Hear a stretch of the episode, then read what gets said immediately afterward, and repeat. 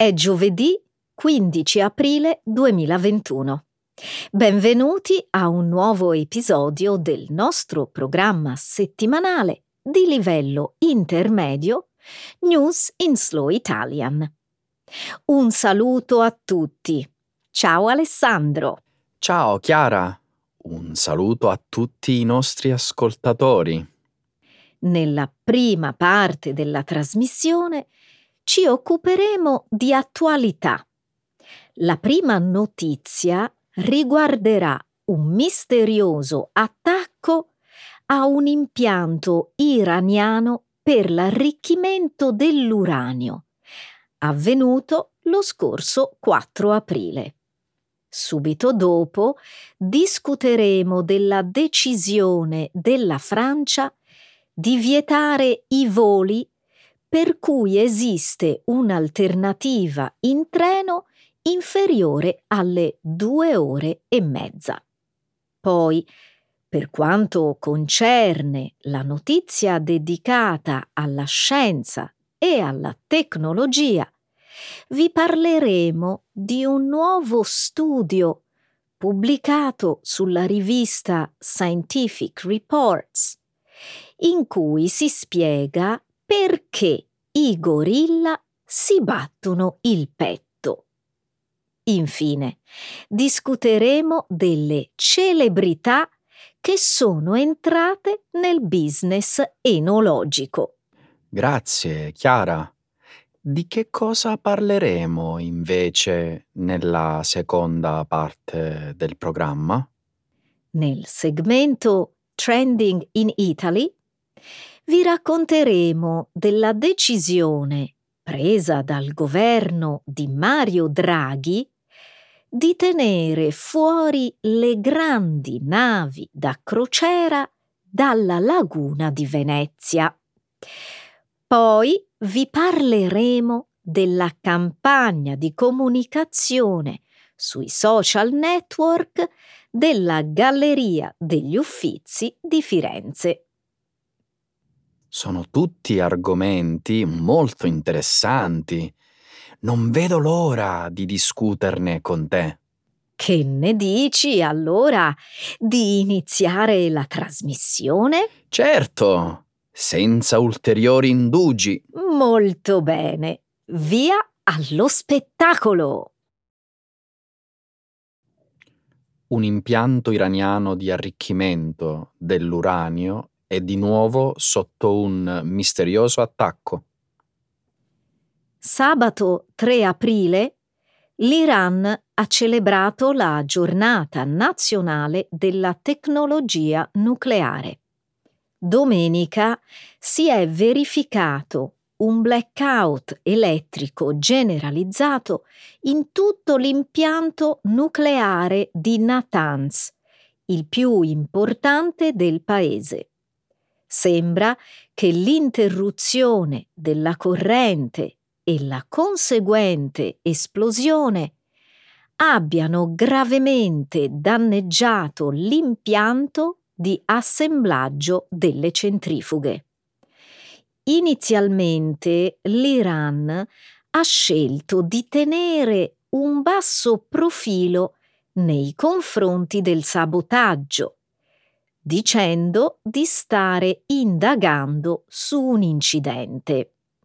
Tra domenica e lunedì, però, ha iniziato ad accusare Israele di essere responsabile dell'attacco al proprio programma nucleare.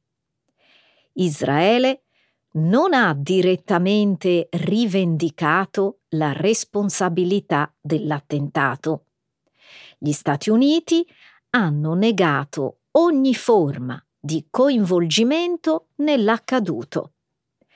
Più di dieci anni fa l'impianto nucleare di Natanz era stato preso di mira con un virus informatico conosciuto come Stuxnet. Si sospetta che questo malware sia stato sviluppato da Israele e Stati Uniti. Lo scorso luglio c'è stata un'altra enorme esplosione al sito di Natanz.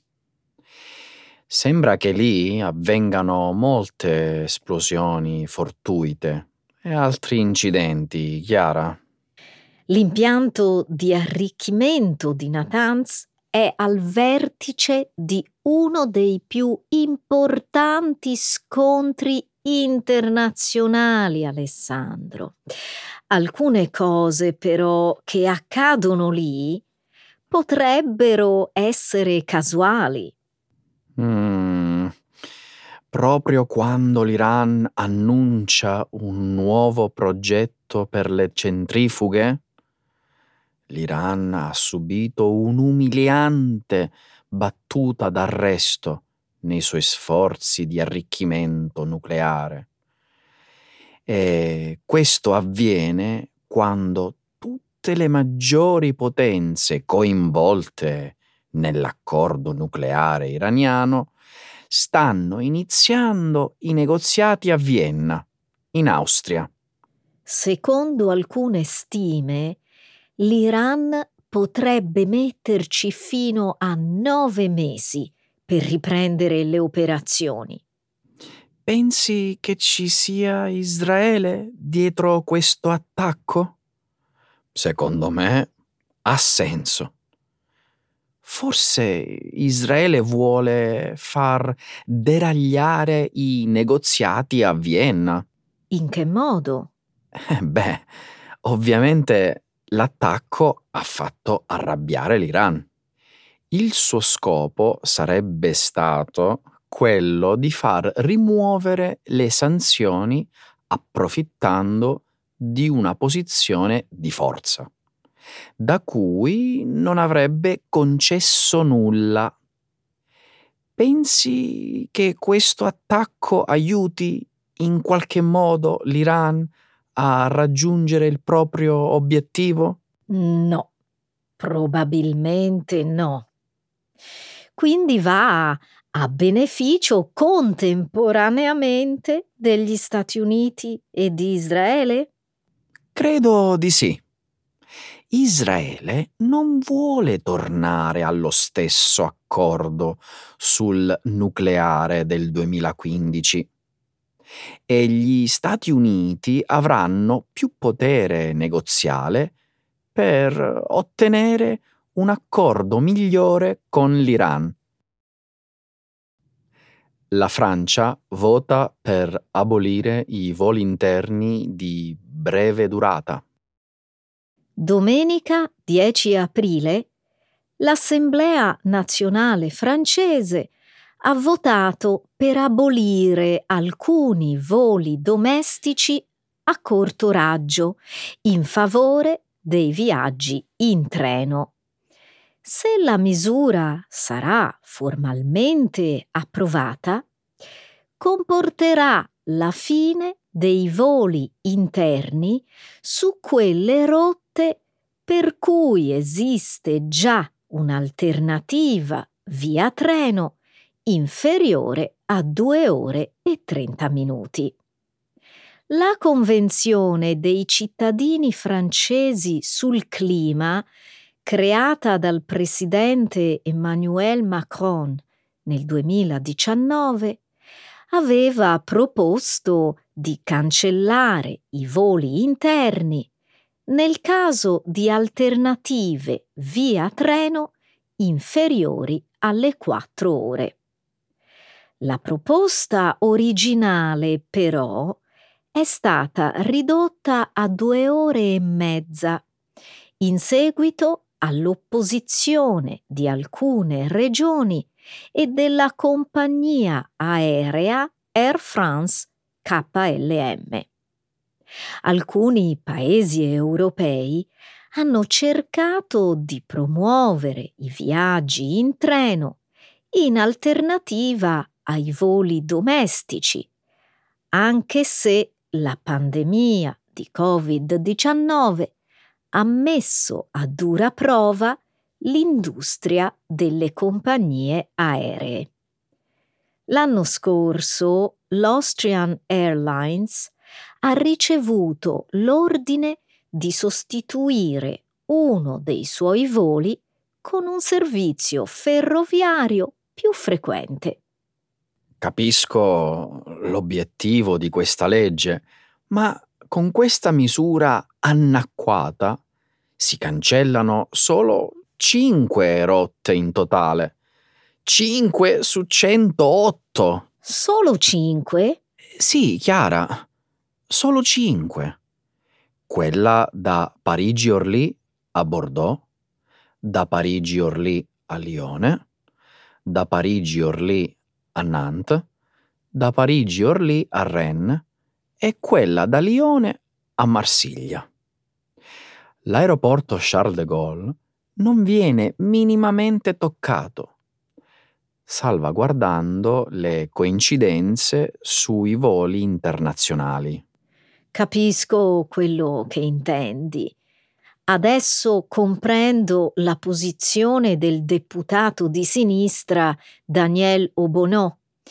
Lei sostiene che la scelta di abbassare il limite delle quattro ore salva le tre rotte con maggiore emissione di gas serra: Parigi-Nizza, Parigi-Tolosa e Parigi-Marsiglia. E allo stesso tempo Air France ha annunciato i punti salienti del suo programma estivo. Ascolta. Il nuovo calendario, pubblicato l'8 aprile, prevede 80 rotte stagionali e 22 nuove rotte. Ad ogni modo, credo che cancellare i viaggi a corto raggio sia la scelta più efficace, dal momento che le fasi di decollo e atterraggio sono responsabili della maggior parte dell'inquinamento. Sono totalmente d'accordo con te, Chiara. Basterebbe riproporre la cancellazione delle rotte per cui il treno impiega meno di quattro ore. E forse si potrebbero organizzare anche migliori collegamenti ferroviari da Roissy per i viaggiatori internazionali. Scienziati scoprono perché i gorilla si battono il petto. Un nuovo studio, pubblicato l'8 aprile sulla rivista Scientific Reports, suggerisce che il gesto non vocale dei gorilla di montagna di battersi il petto potrebbe servire a trasmettere importanti informazioni. Si sa che molte specie comunicano le dimensioni corporee acusticamente. A usare suoni vocali sono, per esempio, i macachi, i cervi rossi, i koala, i panda giganti, gli elefanti marini del sud e gli alligatori. I ricercatori hanno utilizzato apparecchiature audio per registrare il numero, la durata e le frequenze audio dei battiti del petto.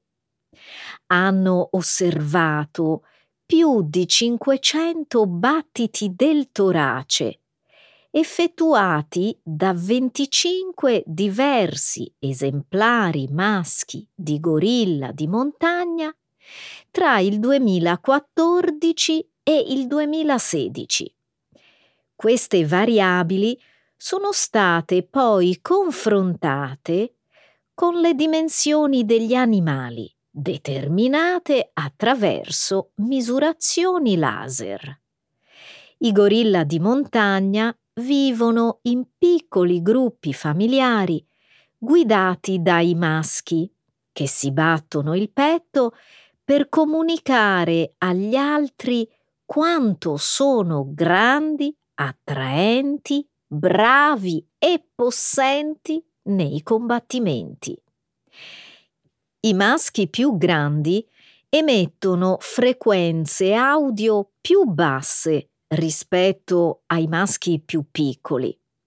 Gli scienziati credono che il gesto di battersi il petto possa aiutare le femmine a scegliere il compagno e aiutare i rivali a valutare le capacità dell'avversario nella lotta.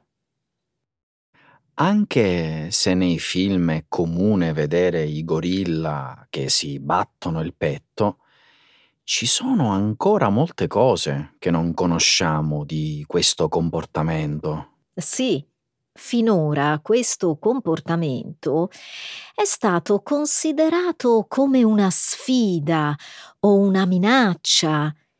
Invece sembra che i gorilla lo usino per prevenire i combattimenti piuttosto che iniziarli.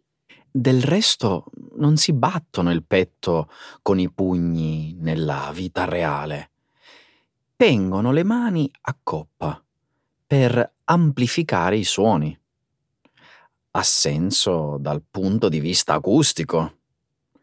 Film e fiction possono sbagliare molte cose, non credi? Eh sì, molte.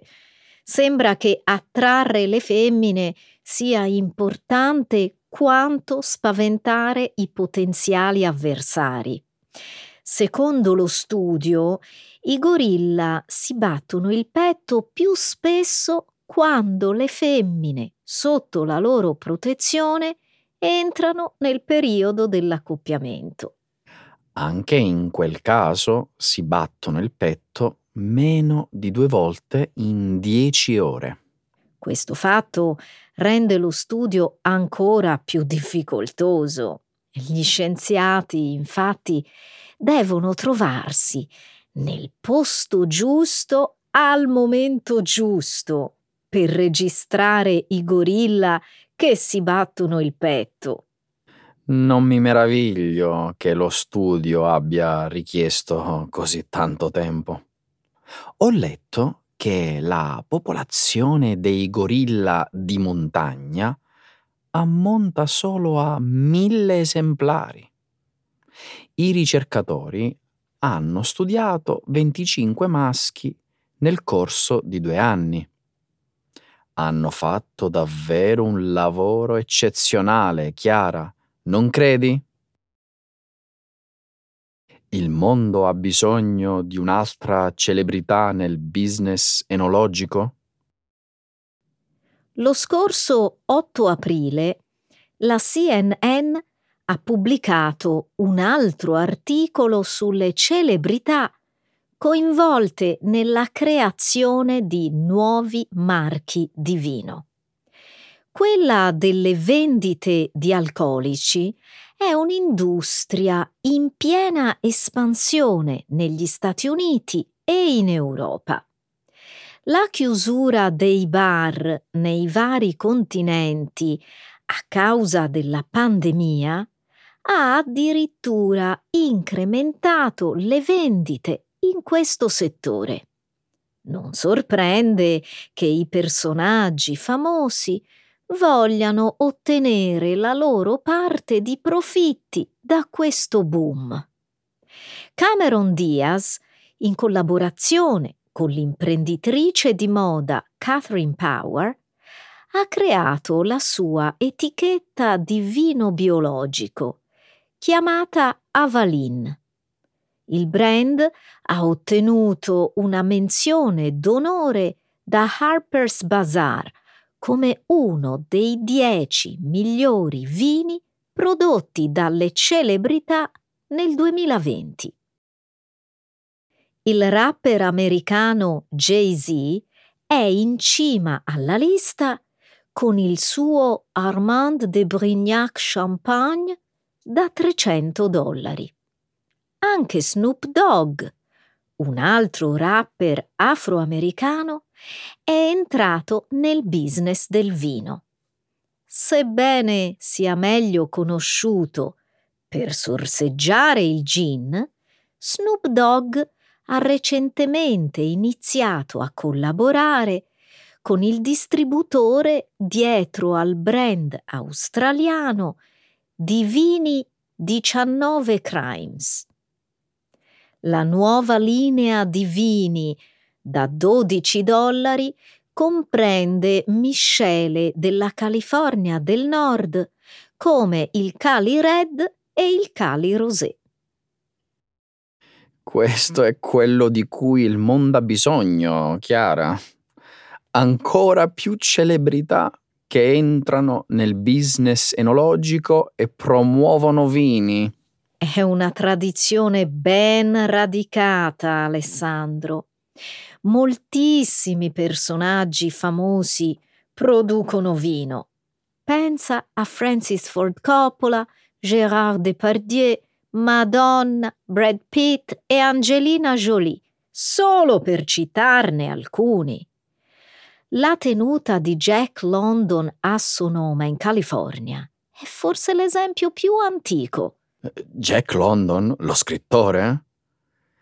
Molte di queste celebrità, però, sono entrate nel business enologico perché volevano produrre vino, come Coppola non per i guadagni. Beh, non entri nel business del vino se non vuoi trarne profitto. Capisco però quello che vuoi dire. Coppola fa davvero del vino buono. Donald e Eric Trump no.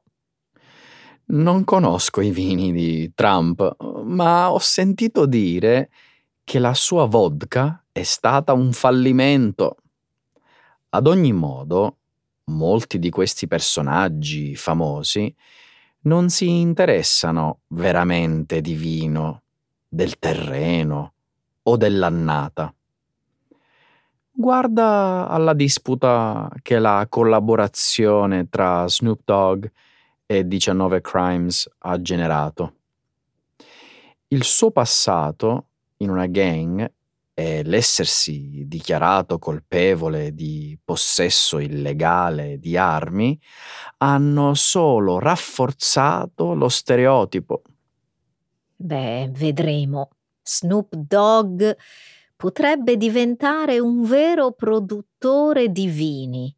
Dopotutto si è molto ammorbidito negli ultimi anni ha addirittura pubblicato un album gospel. Forse Snoop Dogg riuscirà a introdurre i suoi fan all'amore per il vino. Il governo dice sì alle grandi navi fuori dalla laguna di Venezia. Hai saputo che il governo di Mario Draghi ha approvato un decreto legge che vieta l'ingresso nel bacino di San Marco al traffico crocieristico? In base a quanto ha stabilito il Consiglio dei Ministri mercoledì 31 marzo, le grandi navi adibite al trasporto passeggeri superiori a 40.000 tonnellate non potranno più arrivare a Venezia passando attraverso il centro storico. Il governo, si legge nel comunicato, ha stabilito che l'approdo delle navi da crociera dovrà trasferirsi fuori dalle acque protette della laguna, in un sito che dovrà ancora essere scelto. A tal proposito sarà bandito un concorso volto a raccogliere idee sulla progettazione e la realizzazione di nuovi punti di attracco. Nel frattempo, le grandi navi sono state dirottate sul porto commerciale di Marghera, che si trova sempre all'interno della laguna di Venezia, ma è distante dal centro storico.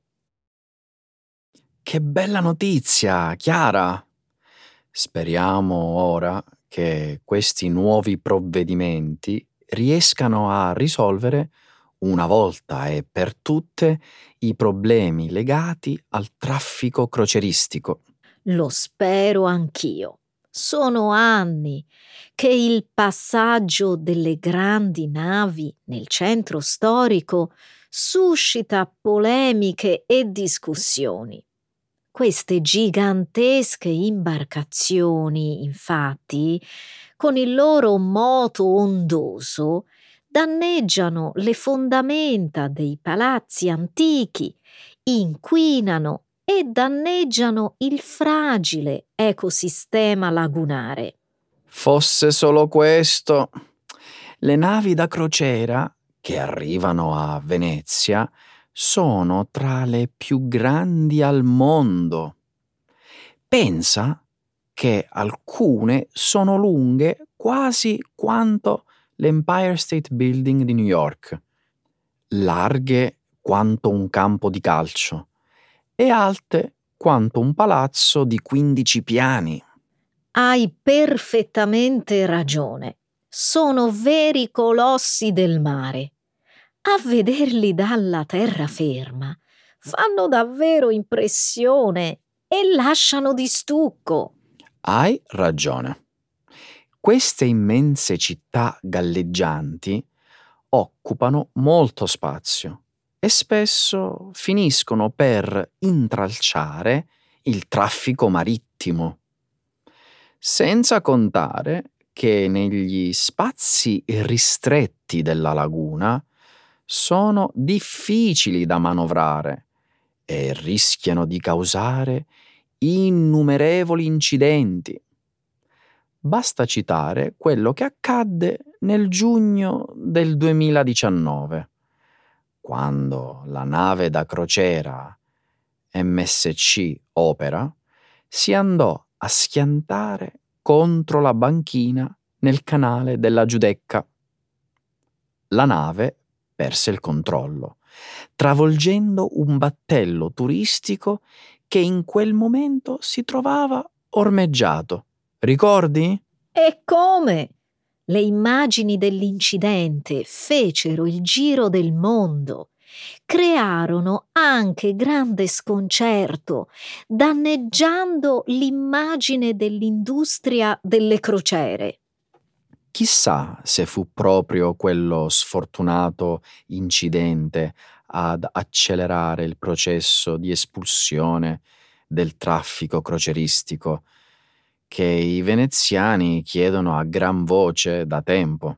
È possibile.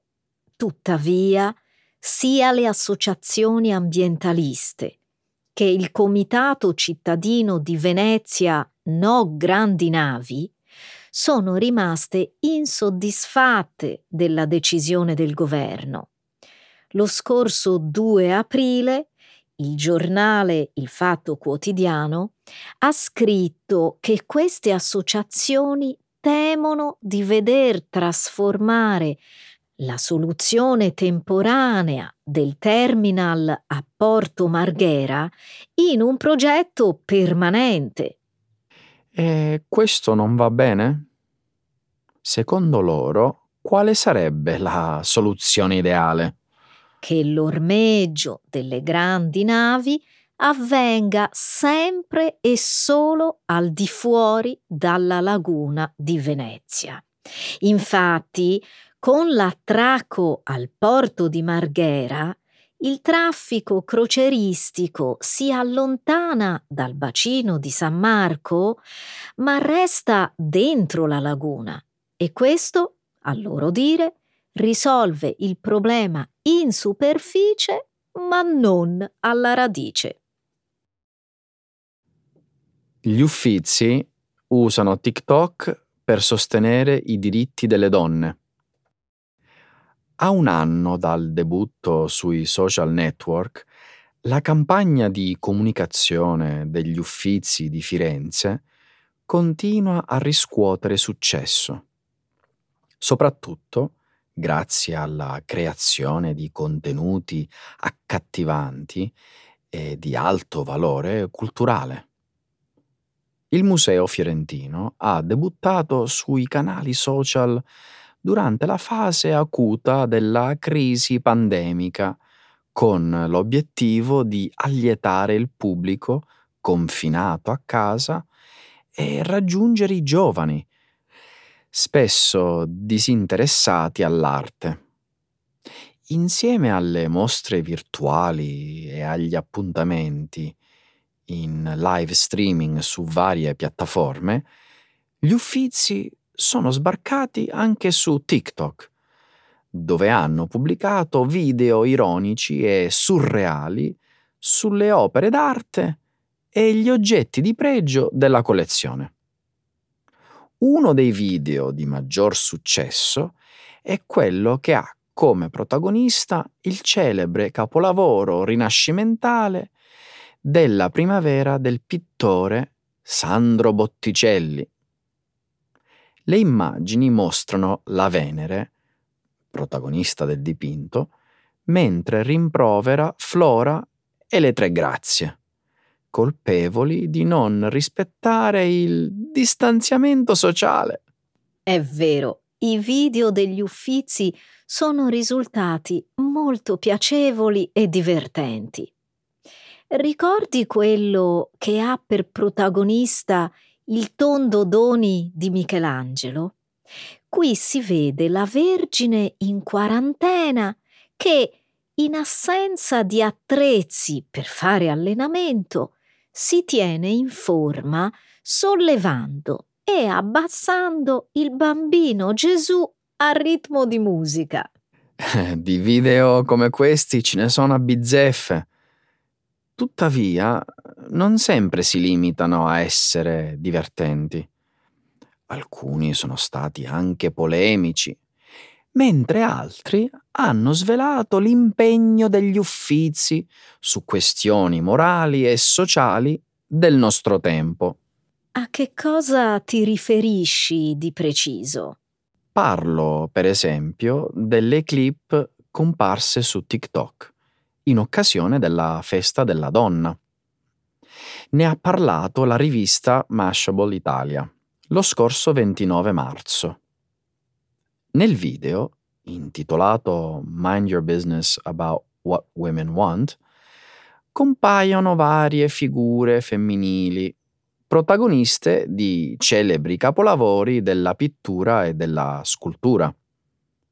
Le scritte sulle immagini elencano cose che riguardano le donne su cui le persone non dovrebbero mai discutere o permettersi di giudicare.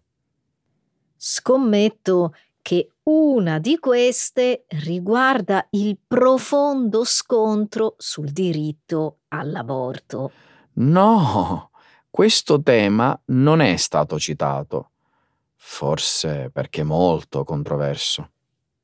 In compenso, nel video si parla della libertà di cui tutte le donne dovrebbero godere in materia di frequentazioni, abbigliamento, professione e tanti altri aspetti. L'impegno degli uffizi sul tema dei diritti delle donne è ammirevole il Museo Fiorentino deve andare avanti con questa strategia. Sono d'accordo. Eppure, in passato, le strategie comunicative utilizzate sui social dagli uffizi hanno sollevato alcune critiche. Sai che alcuni le considerano una prova lampante dell'impoverimento intellettuale della nostra società? Eh, che esagerazione. Personalmente credo che le piattaforme social oggi siano un canale fondamentale per raggiungere i giovani, catturare la loro attenzione e diffondere la cultura sono uno strumento da utilizzare e sfruttare in modo creativo e intelligente. Il fatto poi che gli uffizi usino l'arte anche per incentivare la discussione su questioni sociali importanti, è, secondo me, un valore aggiunto, perché, a mio avviso, la cultura e l'arte possono e devono giocare un ruolo incisivo e determinante nella lotta alla parità di genere. Ah, Alessandro, quanto mi piacerebbe andare agli Uffizi domani. Mamma mia, Chiara, chi lo dici? Vabbè, abbiamo concluso per oggi, cari ascoltatori. Eh sì, siamo arrivati fin qui. Alla prossima settimana. Ciao! Ciao!